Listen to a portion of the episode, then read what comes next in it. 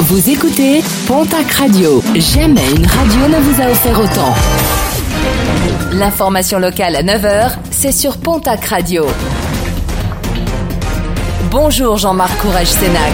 Bienvenue à vous. Enquête de police ouverte à Dax après des intrusions nocturnes constatées par le personnel soignant du centre hospitalier du Lano à Dax. Objets euh, déplacés, fenêtres ouvertes ou encore des poches d'urine ouvertes et déversées par terre. Ces actes se multiplient sur le site du centre gériatrique. La direction de l'hôpital a renforcé la sécurité et les rappels à la vigilance auprès du personnel. Prudence au volant avec une multiplication des accidents graves sur les routes de la région. Ces dernières heures ont notamment été meurtrières à Bagnères de Bigorre. Accident grave déploré également hier matin à Tos dans les Landes ou à Oloron dans les Pyrénées-Atlantiques avec cette fois-ci des blessés en urgence médicale. La carte scolaire toujours à l'étude dans les Hautes-Pyrénées. Aujourd'hui se déroule le comité technique spécial départemental. Parmi les fermetures envisagées, l'école de Lutilous ou bien encore une classe à la Barthe de Nest. Les parents d'élèves de ces deux établissements se sont d'ailleurs mobilisés ces derniers jours. Le comité départemental de l'éducation nationale entérinera ses décisions le 18 février prochain.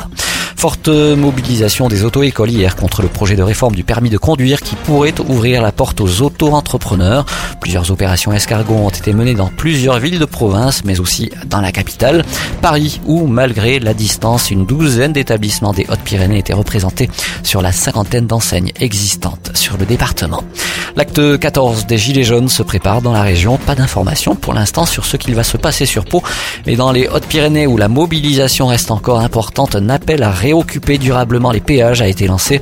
Reste à savoir quelle sera la position des forces de l'ordre face à cette action. Les commerçants de la région plutôt satisfaits des soldes d'hiver. Certains ont retrouvé le sourire après une période de Noël économiquement délicate avec un ralentissement constaté de l'économie lié au mouvement des gilets jaunes.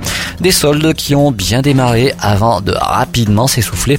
Des soldes qui, je vous le rappelle, s'achèveront mardi prochain. Et pour les finir en apothéose, une grande braderie sera notamment organisée ce vendredi et ce samedi en centre-ville de Tarbes.